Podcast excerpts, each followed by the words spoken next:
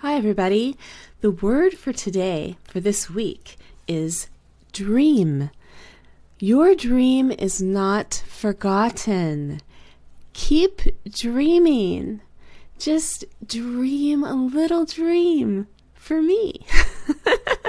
I can't help but thinking of that last one dream a little dream for me.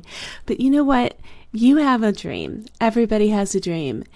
We've all been you know, thinking about things that we want. And then we put aside our dreams sometimes because we have life getting in the way, responsibilities, which are so important.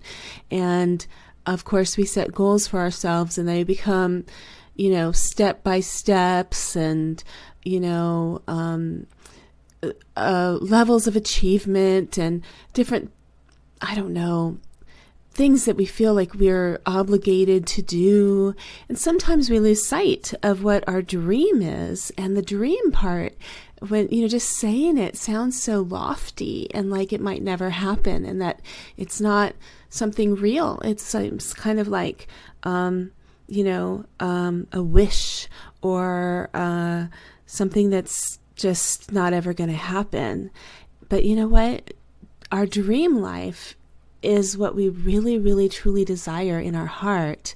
And I believe that it's never forgotten. And what you really want in your heart is what life is truly about. So don't forget about your dream. Keep dreaming. Keep thinking about those wonderful things that make you smile and make your heart smile. And make that your focus. Make that the first thing you think about in the morning. And how is that going to be part of your day every day? Tell me what you think about that. And if you do that, let me know. And um, maybe if you had a dream that made you smile, I'd love to hear about it. I hope you have a great day, and I'll hope I hope to hear from you soon. Thank you.